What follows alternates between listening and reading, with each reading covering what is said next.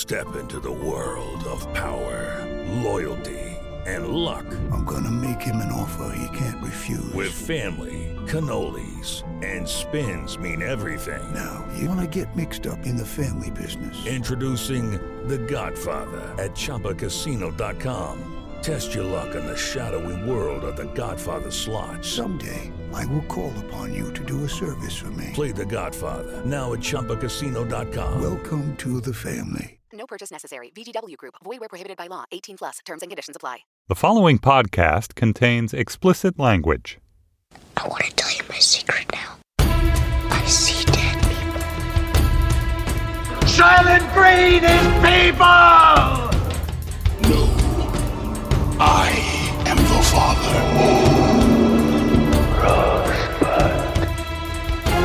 What's in the box? You maniac! You blew it up! Damn you all to hell! Hello, and welcome to Slate Spoiler Special. Today we are spoiling Netflix's wild documentary series, Tiger King. I am Sam Adams, the senior editor at Slate, and I am joined today by Slate's television critic and Tiger Queen, Willa Paskin. Willa, hello. Hi, Sam. I don't know if I want to be the Tiger Queen, but maybe. Everyone who touches tigers is crazy and tainted. Yes. Didn't it make you like kind of just never want to like see a tiger again, except like in their natural habitat far away? If the purpose is to shut down private zoos, maybe it'll do that. But yeah. how does one describe this sprawling, messy series? The show has everything gay rednecks, polygamist cults, murder plots, and lots and lots of tigers. It's the story to begin with of a man who calls himself Joe Exotic, Nate Schreibvogel, who corralled dozens of big cats and other animals into his own private zoo in rural Oklahoma. And it's about the trouble he gets into when his addiction to fame, and not to put too fine a point on it, meth, overtakes his devotion to his animals. We are getting ahead of ourselves. Willa, what did you think of Tiger King? I mean, it's almost like, and you said this in your review, like almost any like qualitative evaluation of Tiger King fails in front of like the just enormity of shit that happens in Tiger King. And like, I think part of the reason it's been this huge success as America is essentially quarantined because it's like, it's so crazy, like everything that happens in every episode, that at some point, like, it's not about whether it's good or bad, right? It's just like there is just so much insane things happening, and every single person is like a deranged character who could be the subject of another reality show, but they just pale in like colorfulness compared to Joe Exotic. But I think that there's actually all sorts of like sordid and creepy stuff happening on the level of it as like a documentary series, as well as the sordid, creepy stuff that's actually happening on screen and it's captured, you know, in great detail and like applies to every single person that appears there. Right. I mean, there are people who at least say they are taking advantage of this time, and we may choose to doubt them in the privacy of our own homes. But there are people who say they're taking advantage of this time to read War and Peace or go through the complete works of Ingmar Bergman. And I just can't concentrate on anything for more than 10 minutes. Yeah. Except Tiger King. This thing is so packed full of stuff that even as I'm sitting there, like, I don't feel entirely good about watching this thing. I was just like, next episode next episode. Yeah, everyone's just watching Tiger King instead of doing something good. It is so much about America and like a very real American predicament. And like, I mean, it's not about we got in this particular coronavirus situation, but it is a lot about how we got into our political situation. There's all sorts of like resonances and echoes. I mean, if it had been coming out at a different time, we'd just be talking about the way it's like a reflection of sort of Trump and like the Trump id. And you see that, but then also it's just like every single episode is like 10 true crime podcasts. Right. I mean, this story, we should mention, it has been told before. There's a Texas Magazine profile from I think a year or two ago. There was an article in uh, New York Magazine last year, which was also co-reported as a I think a six or seven part Wondery podcast. There is now this seven part Netflix series, which runs about a total of five hours. And even just watching the show, my feeling of it is it should almost have been done like sort of in the style of like the Steven Soderbergh series, like Mosaic, which was this kind of choose your own adventure thing where you could just choose to follow a character and watch them for 40 minutes and then choose another character because it's like there's this one minor character who's this person who works at Joe Exotic's zoo and you see that he's on prosthetic legs for the entire series. And finally, in like episode six, he gets around to mentioning that he lost his legs in a tragic zipline accident. And then it just moves on and it never mentions it again. And it's like, can I just click on something and like follow the zipline guy for another hour? He's also is like maybe the only person who's not horrible in the whole show. Right. Although maybe he's horrible too. I don't know. Like he sort of is the emotional center of the end. I mean, the thing about the show is so basically the documentary starts, it's sort of framed like the documentary filmmakers are like, we stumbled into this, right? Like the documentary filmmaker Eric Goode, he is a conservationist. Like there's a New Yorker profile him from like 2012 about his efforts to like save turtles. He's had sort of been doing a documentary about reptiles, and he basically someone rolled up and had a snow leopard in their unair conditioned like truck, and he was just like, "What is the deal with big cats?" And big cat owners. It turns out big cat owner is like a psychological condition. I mean, like that's like the takeaway from this show. So he gets into the world of big cats, and obviously it seems like he was sort of trying to do some omnibus, right? Like he meets all these guys who have big cats, and Carole Baskin, who also has big cats, which we can talk about a little bit too. But that Joe Exotic emerges from this motley crew of big cat owners as the one who is like the most irrepressibly, insanely reality TV ready. And then as they're watching, this sort of true crime story unfolds. So, like, you know, you can see the bits of pieces of their other reporting. Like the fact that, you know, there's one man who owns a lot of big cats who claims to have been the model for Scarface, which seems like fairly reasonable. And like he doesn't actually really figure particularly into like the plot of the show but they like went and saw him and he's connected with everyone else. He's sort of part of like the cat trading world so they include him and it's not like totally streamlined which is fine. It's a weird world. It's like a sort of like slice of worlds with a true crime Right. thing in it. It's not like that disciplined. No, and that's another case where all of a sudden you're watching this series it's essentially about like big cat owners and here's this guy like talking about how he kind of got a raw deal from the authorities because he went to jail for the murder of a federal informant and actually all he did was hold a circular saw and help cut off the guy's head after he was already dead. Like that's his defense. Right. Right. And like the thing is also that in a way the cat stuff is like a kind of a fake out because while there is a lot of cat stuff in it as it goes on it really just becomes this sort of like increasingly sordid tale of like various wealthy but corrupt creepy like you know you feel like you're literally watching some season of fargo you know like some just like two-bit hustler criminals like conning each other out of like a zoo that is like obviously not worth like it just gets more and more sort of and sort of gets further away from the tigers and you actually there's a moment sort of at the end where you like to see these tigers getting like put into trucks late at night and you're just like these poor tigers are stuck in this like american hellhole being like shuttled around like packages we don't give a shit where they go. And like we don't actually for a show that was made by filmmakers who care about conservation you don't actually like sit with any of the tigers and be like what's a tiger's life? I mean the last sort of speech that joe gives talking about how he had these two monkeys next to each other for 10 years and then he you know finally he gives them to like a ape rescue center and they like within days are just embracing and he's like did i rob them of that? I guess i did. And it's like i don't know you could have emphasized that he was robbing all of these animals of their like lives the whole time like they really don't hit as hard as they can on like the inhumanity and indignity of what they're doing to these creatures Right. I mean, there's an article in Vanity Fair where Eric Goode is one of the people interviewed in that, and he sort of insinuates in that that maybe like Netflix kind of pulled the edit away from them a little bit and, and maybe, you know, emphasized the sensational storyline. But Netflix is known for telling filmmakers what to do. Right. You're right. Well- they give lots of notes. Netflix's only note to filmmakers is just make it longer. But like, I feel like the original sin of Netflix documentaries is when the makers of Making a Murderer went to them and said, Hey, we have this an idea for an eight part documentary series. And the Netflix's note was, Can you make it 10? and yeah, like this is too long. yeah. I mean, I guess I'm just like you could slice this anyway. Like it has a lot of connections to a lot of different things, but obviously there is like a Duck Dynasty sort of slumming it in Red America aspect to this show that often when shows do that i mean duck dynasty is actually an exception because it really wasn't slumming it the show seemed like it was coming from the same place so it was like warm and authentic like Right. Relationship to that family. This, you know, it's like, I mean, there is this way, right, where they're like, we're taking you on a tour of the craziest shit that ever happened. I mean, it really is very crazy. So, like, maybe that's why it doesn't have that quite ickiness that it sometimes has when people do that. But it's just like, buckle up. Here we're going to like really crass, low class, bad shit. There's something about the way the show does that.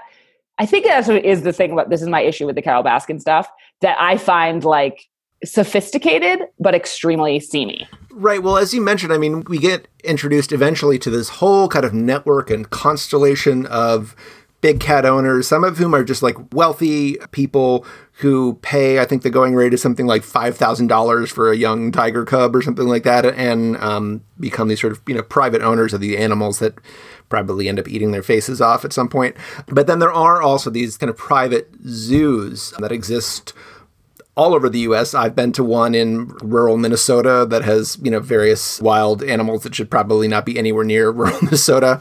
But yeah, so Joe fits into this whole network of zoos. His model is a man who calls himself a Bhagavan Doc Antle. And who is the creepiest. Yep. I'm expecting that person to sue them. Like he is blood chilling to me.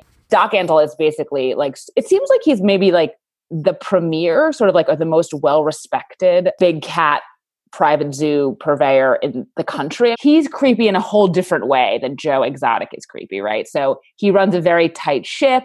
He has a compound. He claims he's like genetically tested all of his animals so they're pure, but basically he appears to be sort of running a cult like bhagwan means lord like he's having people like speak to him like he's their king and ruler he has women come and work there for I mean, he's a, he's a polygamist. They're all polygamists. They're all using tigers to get laid. It's really it's pretty incredible, actually. You know, they actually speak to a woman who worked for him and basically who he kind of strong armed into getting a boob job, and they don't even insinuate. The implication is he is basically running a cult, and then also he's breeding these tigers. Tigers basically are only really lucrative when they're cubs before they can injure anyone, but they're great to take pictures with and cuddle. And as soon as they get older, they eat more, they become more dangerous, and they are a cash drain. So they interview people who claim that he's euthanizing hundreds of cats as soon as they sort of pass out of this time. And he's just like the phrase like on site crematorium is used at one point, I think. Right. The guys are all savvy in their ways, right? They're all like reality TV ready. There's a scene where the documentarian is talking to him. He's like, Oh, I know what you're going to say. You're going to say I'm a cult leader. Like, I've heard it all before. Like, he's very breast. He's like pretty authoritarian and scary. He's creep master.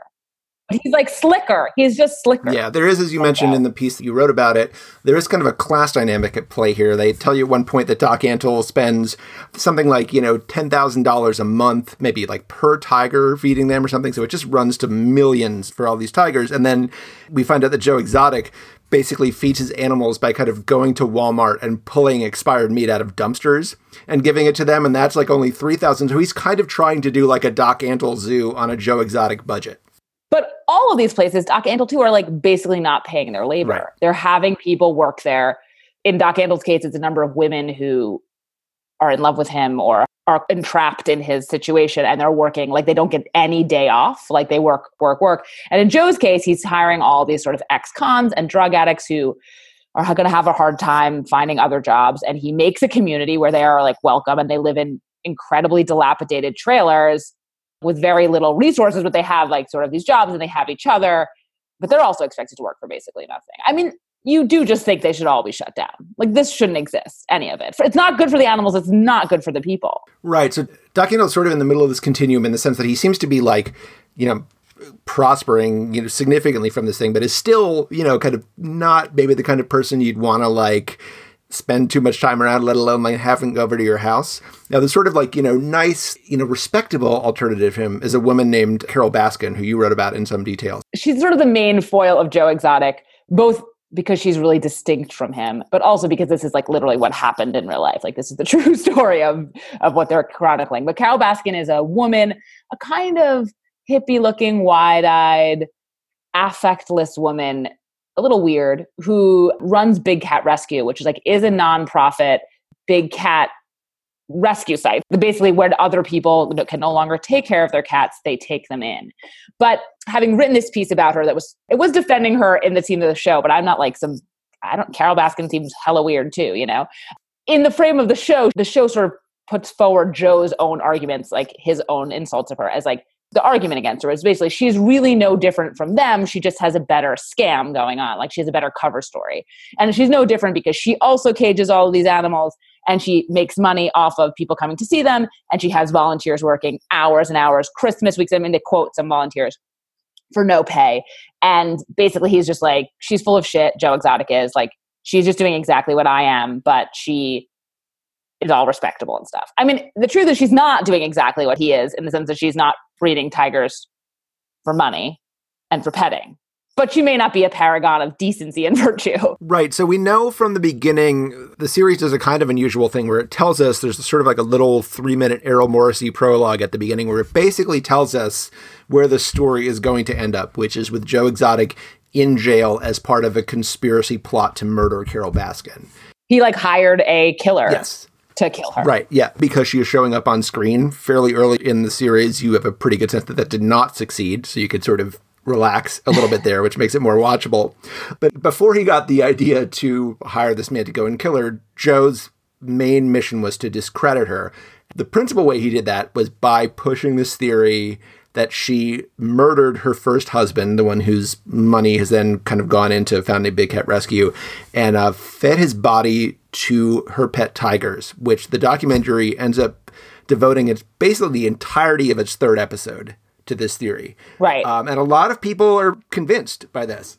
There's other things, right? Which is that it's like a slow motion car crash, right? So basically, Carole Baskin and Joe meet each other because Carole Baskin is trying to put Joe out of business because she's trying to put all of these small zoos out of business that are in big cats. She tries to shut down his mall tours, starts to do copyright infringement, like because her Google searches are so good, and it escalates. I mean, Joe's just like he's totally unhinged, right? I mean, this is why he's charming too. He just does things other people wouldn't do. He firstly has made himself star in his own reality show. He's like creating a reality show of himself that goes on the internet all the time. And in it, he just talks tremendous shit about her. And the main line, as you say, is that she killed her husband. And the thing that's interesting about what the show does basically is that the story of what happened to Don Lewis, who is Carole Baskin's disappeared first husband, is so weird. There's so many strange lacuna in it. Like it is a crazy story that they interview Don Lewis's ex-wife, his children, his secretary, his handyman. All of these people are like, this story doesn't make any sense. We think Carole Baskin killed him, basically.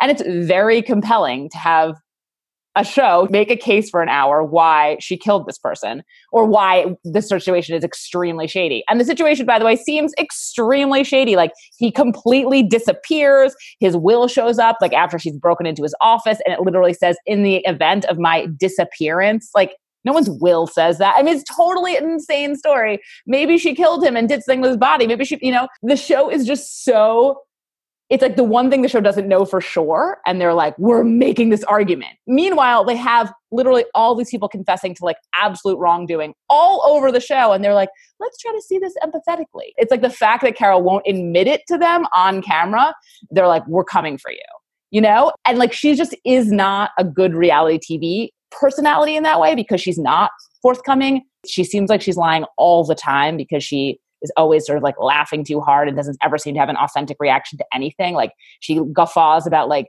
Joe shooting a blow up doll that's supposed to look like her in the head. And she guffaws about whether or not she killed her husband. She's always like, well, what are you going to do about it? Just, she seems very fake. Like she's not compelling. It starts to feel to me that it's like her actual crime in the world of the show is just that she's like not willing to turn it up to 12, you know?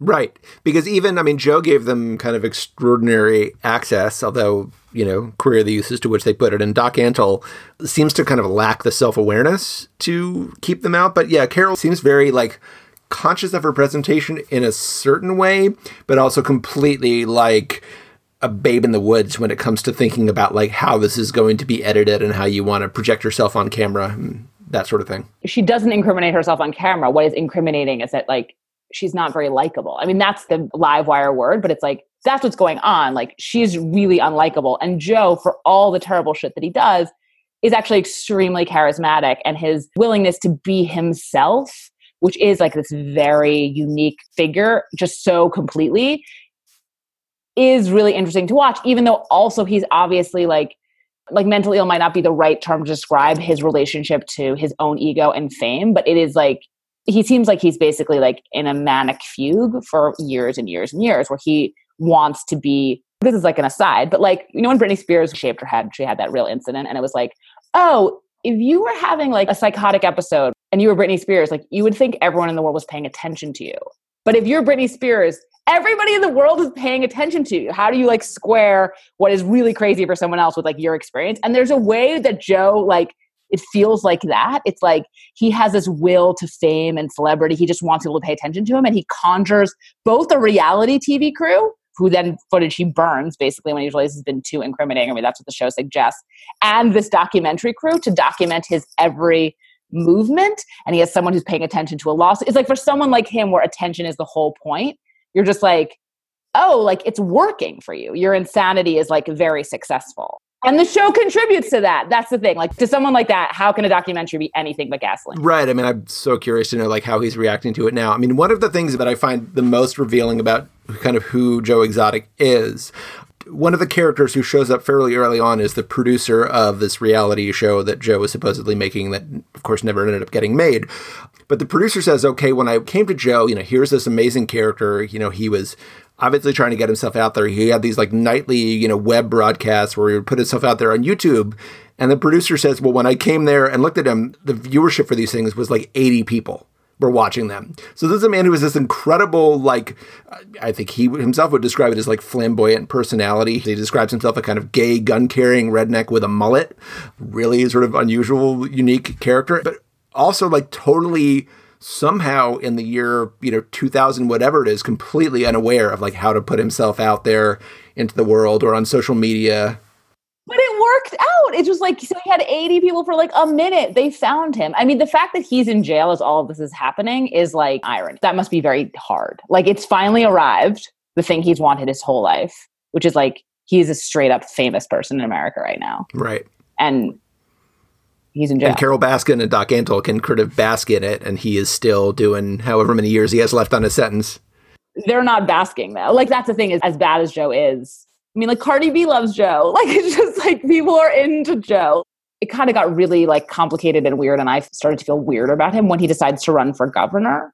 Like uh, basically in 2016, after Trump wins, Joe like not wrongly becomes convinced like why couldn't he win? And then he actually comes in third. He gets 18% of the vote. I mean it's really dark. Like it's a dark thing about like what people want. Like if he ran for governor again he'd get more. He's way more famous.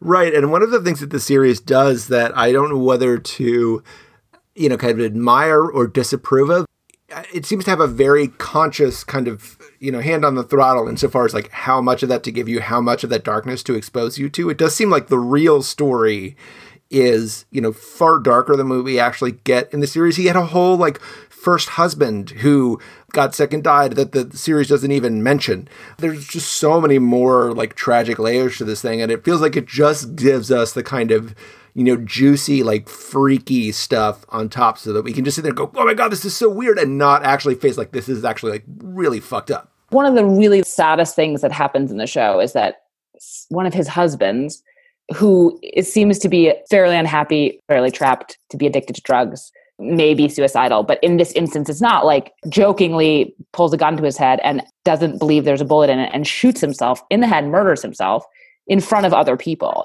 And like they literally show you the footage of the guy watching him do this. It's so horrible. And like it's just like another insane thing that happens. They have people saying this is when Joe really lost it, and he sort of gets it together by like two months later marrying a much younger man. But I mean, I guess maybe it's there to see that Joe is just like so insecure and desperate to belong to somebody. But the show's not helping it's not helping. I mean, not that that's what it has to be doing, and these guys are shady, they deserve it. They made their own bed. But like, you're just like, oh, I am complicit in this really gross world. Right. It is Ryan here, and I have a question for you. What do you do when you win? Like, are you a fist pumper? A woohooer, a hand clapper, a high fiver. I kind of like the high five, but if you want to hone in on those winning moves, check out Chumba Casino. At ChumbaCasino.com, choose from hundreds of social casino style games for your chance to redeem serious cash prizes. There are new game releases weekly, plus free daily bonuses. So don't wait. Start having the most fun ever at ChumbaCasino.com. No purchase necessary. VGW. Void were prohibited by law. See terms and conditions. 18 plus. I don't know what your experience is of the kind of other people watching it, or if you've talked to like friends or other people who've seen it. But people, I'm recommending the show. Okay. But I've been recommending it just like fully and like we're in a really weird moment and it is fucking distracting. Yeah. Do you know? Like I don't know that I would recommend it having finished it, but like at episode two and three, I was like, oh, this is insane. Like everything is insane that happens. It's like a into a subculture show, you know?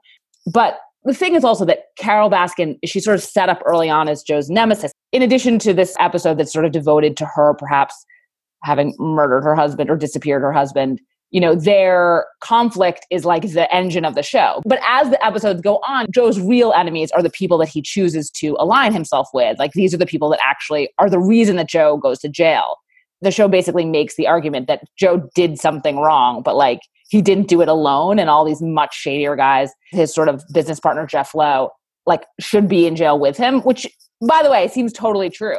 But that guy, Jeff Lowe, and the other sort of like honestly like two bit criminal character that like Joe compares to someone from The Simpsons very convincingly. The documentary crew actually goes undercover, like they wear a button cam to talk to to find out what's actually happening with the feds. And then you're just like, why are you trying to get secret information about what the feds are doing to Joe documentary crew? Like the whole thing just starts to get like very out of hand. And those guys are so gross. Jeff Lowe is like so shady. He's so corrupt he like brings tigers in suitcases to Las Vegas just so he can have sex with as many women as possible. Like they have show a scene of his wife being pregnant where he talks about when she's going to lose the baby weight and how he had to make sure they hired a hot nanny. Like he's the scum of the yeah. earth. And like his right hand man is the person that Joe has been convicted of hiring to kill Carole Baskin. He's up to in his neck and like he's the real enemy. And the show is it's like he's also too boring, you know? Right. And it's too complicated it started to just feel gross to me when I was like hanging out with those dudes. Those are interesting in the sense of like, here are these like rich American sacks of shit who can like just do whatever they want. But I really hated them. And and there was a lot of them. Right, and they kind of screw Joe out of the ownership of the zoo because he's in a position where at one point Carole Baskin wins this trademark infringement suit against him and then so she has like a multi-million dollar judgment and in order to kind of basically get out of having to pay that or being totally financial ruin to it just signs the entire zoo over to this guy Jeff Lowe who's this sort of you know Vegas wheeler dealer type. And all of that just makes Joe seem like he doesn't actually know what he's doing right, right? like he's like I'm going to go on my gut. This guy seems okay. And you're like what? Yeah. Terrible idea. Yes. I think that the series is kind of hamstrung by either the need to find a sort of likable character in it when it seems like the true story is this should be like a Jim Thompson novel or someone where just everybody in it is like total like seedy scum wheeler dealer or maybe just picking the wrong person and maybe Carole Baskin you know should be kind of the hero of the story and they just can't bring themselves to do that for some no, reason. but they can't do it because like she isn't charismatic enough to be the hero of the story. It would be better to do like a Tiger World omnibus what the show really is doing is it starts out as a subculture show and it is a subculture show. You're in this weird world of big cats and something about tigers right? Like it's obviously bringing out like egomania and machismo and all this weird stuff in people. But then it just turns into like not that. It turns into something much more pedestrian right? That's much more just like a sordid show about gross americans who think they can just like do whatever they want and get away with whatever they want and can be horrible to each other and animals and like maybe they'll all get famous for it. I mean, that's what's compelling about it. Is it's like, oh, you think it's a slice of life, and then it like blossoms into just like this is the seedy underbelly of the whole thing. There is an element of the story too. You mentioned Joe kind of, you know, gathering all these sort of outcasts together, these kind of, you know, no hopers, last chancers. Uh, he's kind of giving these, you know, ramshackle housing to and basically having work sort of indentured jobs for him, but because they don't have any better options. But I mean, you get the sense that he is sort of one of those people as well. I mean, he's this really interesting yeah. character. He is, uh, you know, this rural, openly gay redneck, self styled kind of country star, although it turns out this isn't even in the documentary, but it turns out he didn't even write or sing any of the songs that he is pretending to lip sync in these videos. But there are these weird, like, mainstream country music videos, but they also have these unabashedly gay references. Like, they're not you know, coded or ambiguous. This is like a man singing love songs to another man in a mainstream country song. And it's just like, maybe it's just that he can't be anybody else if he tried, but there is something really kind of like poignant and interesting about that, about this guy kind of trying to carve out a space for himself in the world that doesn't exist. Um, yeah. Then he's also this guy who is, the show seems to go kind of light on the extent of animal abuse that's probably going on in this place. And the fact that he's basically, his husband seemed to basically be straight guys who are kind of trading sexual favors for meth or financial security or or something else. It's just oh, this big cauldron of yuck. No, but he is very compelling. Like, and his willingness to just be himself and like let his freak flag fly, and not just like be himself and be like, I deserve renown and attention, and like we like that in people. We reward that, right? Someone's like, I am just myself, and I deserve to be recognized. I mean, it's like if they'd actually made the reality show and he had been the reality TV star that he clearly could and should have been like 10 years ago, you know, maybe there wouldn't be this documentary series and he wouldn't be. He would have jail. avoided Yeah. all of this. Yeah. He'd, he'd probably just be another like kind of scummy reality TV show star, but at least he'd be out of jail. Right. And the show's point of view almost seems to be like left to his own devices. He never would have done this. He would have, you know, harassed Carole Baskin indefinitely online. He wouldn't have gotten it together to like hire a killer, you know? Everyone who works for him seems to think that. That sort of struck me. Eric Goode in, in an interview too said, like, you know, Joe is full of all these crocodile tears, right? Like he's always lamenting something he did wrong, but it lasts for like one second. I don't think they think he's like just a good guy, you know, Yeah. but I think they think he's sort of hapless and like so self obsessed that he wouldn't, he's not like a schemer, right? Right. I mean, he's like, you know, there is, especially when he is kind of ranting about Carole Baskin, he'll be doing these little, what seem to be like promotional videos for the web where he's kind of talking about his zoo and walking around the tiger enclosure and just talking about the cats and how much he loves them. And it'll be like, yeah, yeah, and that bitch Carole Baskin wants to come in here and ruin all this. And it's like, dude, you're like ruining the mood. Like, you just want to be talking about how great cats are. But I mean, there's a guy whose idea of like covering his tracks is like going in front of a webcam and like you know, Yeah. taking a blow up doll, writing her name on it, and then shooting in the head with a real gun. Like this is not a guy who has subterfuge like in his makeup. Totally, totally. So the show sort of makes all these sort of detours, but the through line is this sort of feud between Carole and Joe, which sort of climaxes when he pays someone $3,000 to go kill her. The person he pays actually doesn't do it and boffs off to another state and doesn't do it. But when the feds who sort of are investigating this actually find out and who have gotten in touch with Joe about, you know, sort of trying to set up another hit to sort of arrest him, when they find out that he paid this guy, they swoop in and Joe ends up being arrested, going to trial where he testifies on his own behalf and getting sentenced to jail for 22 years where he still is. You know, the show interviews him throughout all this process and has a number of interviews with him on the phone in jail. They make the case that like he certainly didn't act alone and that there's all these people that have immunity for cooperating with the feds who probably were more culpable in the situation and that the investigation actually might kind of be ongoing. But yeah, the show sort of ends with Joe in a cage, as many people in the show say, and sort of like underscoring the irony of that. Did you like feel dirty afterwards?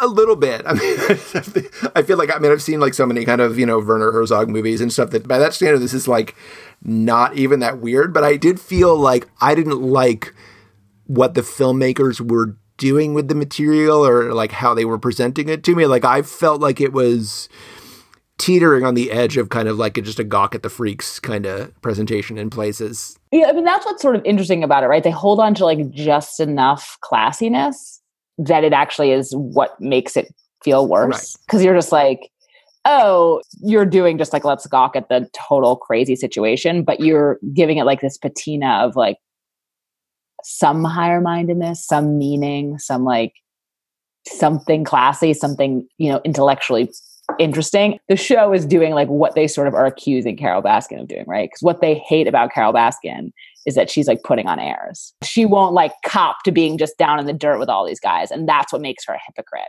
It is that she's rich and she knows how to work the system. And that makes her think she's different from them. And that's what's so odious because she's the same. But the show seems like it's basically pitched at the Carole Baskins of the world, right?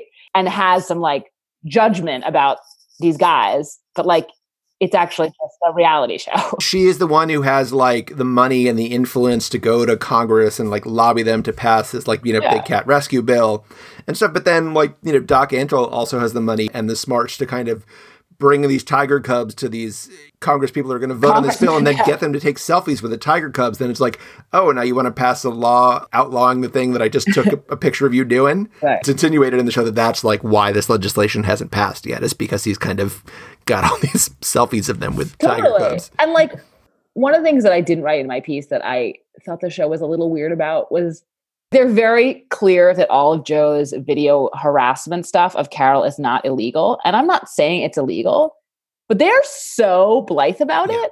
Like, if there was a person uh, was making a web series like every day where they were like, I'm going to kill that bitch, and you were that bitch, you would be like really unsettled and freaked out about that person, even if Carole Baskin can't actually express that on camera. And the idea that, like, after she wins that copyright infringement suit, it's so beyond the pale that she was trying to close the zoo, the zoo that's doing this thing she doesn't believe in ethically. And also, this guy who's been literally harassing her by threatening to kill her, Right. even if it's not real for months, is like, that's not really like a fair, like the fact that they sort of suggest that her and her husband's eating oysters and shrimp, like when they find out Joe's going to jail, is like so reprehensible of them. And it's just like, guys, he, he tried to kill her. Right. like, he might not be the only one, but he did do that. Like, if someone tried to kill you and they went to jail, like, You can eat shrimp. Yeah, that's okay. That's a shrimp. you would maybe day. be Yeah. like, okay, I'm glad the guy who tried to kill me isn't like out there. Like, that's where I'm just like, it tips over too much. If that someone was doing that to someone on Twitter, you'd be like, God, I'm so sorry. You know, Right. like he was just doing it for weeks and weeks and weeks and months and years. Right. One of the things that leaves me a little kind of uncertain how to feel about it is I did an interview last week with this guy named BJ Barham, who was the singer of the alt country band American Aquarium. And he is from rural North Carolina originally. And he put up, I think, maybe the first YouTube cover of the song I Saw a Tiger, which figures kind of Joe's theme song. And I asked him, you know, what is, I mean, because I've seen people say, like, oh, this just feels like this kind of, you know, redneck safari thing. And he was like, you know, every town has a person like this. You know, usually it's the mayor, you know, and they have places like this in the south, and they have them in the north. They have them all over the place, and like the accents might be different, but like he's, he's like, I know this guy, I recognize this guy. You know, I have uncles like that, whatever. So I think there definitely is that sort of vicarious, like, oh my gosh, look at these weird people. But I think for at least some people watching the series, is sort of like, oh yeah, like that's that guy I know. I totally, I know this whole story, and Totally, but the documentary filmmakers are not those people. Like that's what I'm saying. Like they're not like, I know this guy, you know? You can feel that.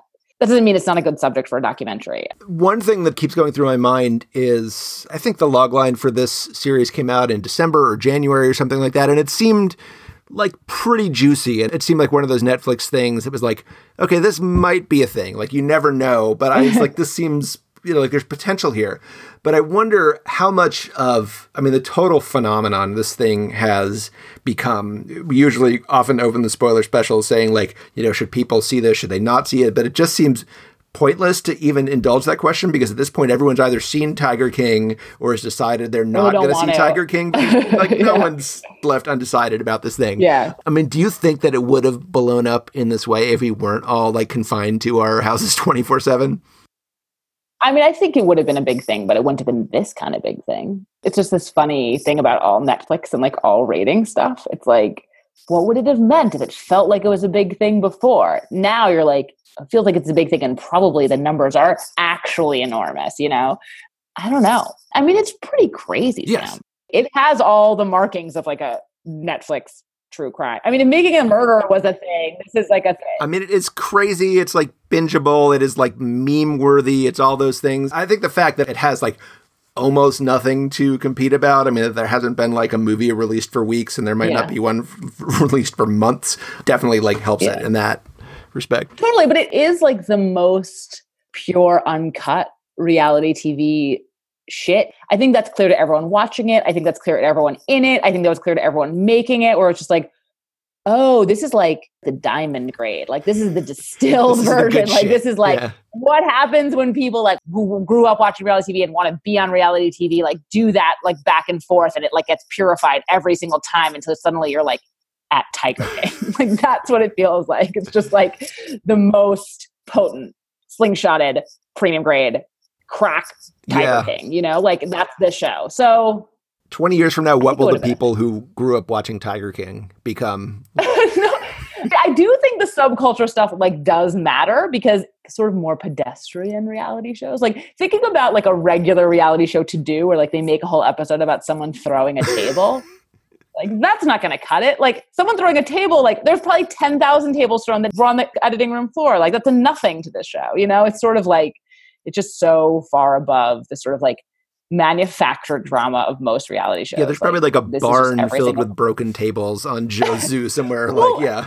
No, also, like Sam, just for example, in that New York Magazine story, the guy who was making the reality show about Joe, he had all this footage. It was on Joe's property. At some point, this alligator barn with all this footage, someone commits arson and it is blown up. Tiger King makes the case, sort of, without quite out saying it, that Joe probably was the person who burned it down because the footage Or had it burned down because it happened on like a, the one night that he happened to be out of town for something else. Like, whoops. Right. Everyone basically seems to think Joe probably did it.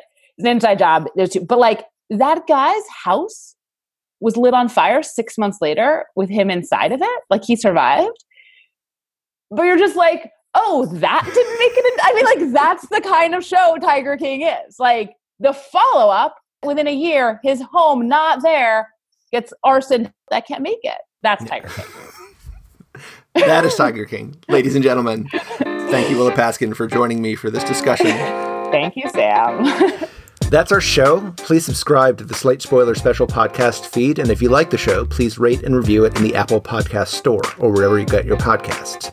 If you have suggestions for movies or TV shows we should spoil, or if you have any other feedback you'd like to share, please send it to spoilers at slate.com. Our producer is Rosemary Belson. For Willa Paskin, I'm Sam Adams. Thanks for listening. It's time for today's Lucky Land horoscope with Victoria Cash. Life's gotten mundane, so shake up the daily routine and be adventurous with a trip to Lucky Land. You know what they say your chance to win starts with a spin.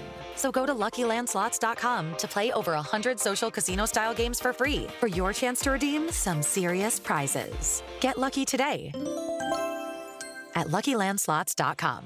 Available to players in the U.S., excluding Washington and Michigan. No purchase necessary. VGW Group, void where prohibited by law. 18 plus terms and conditions apply.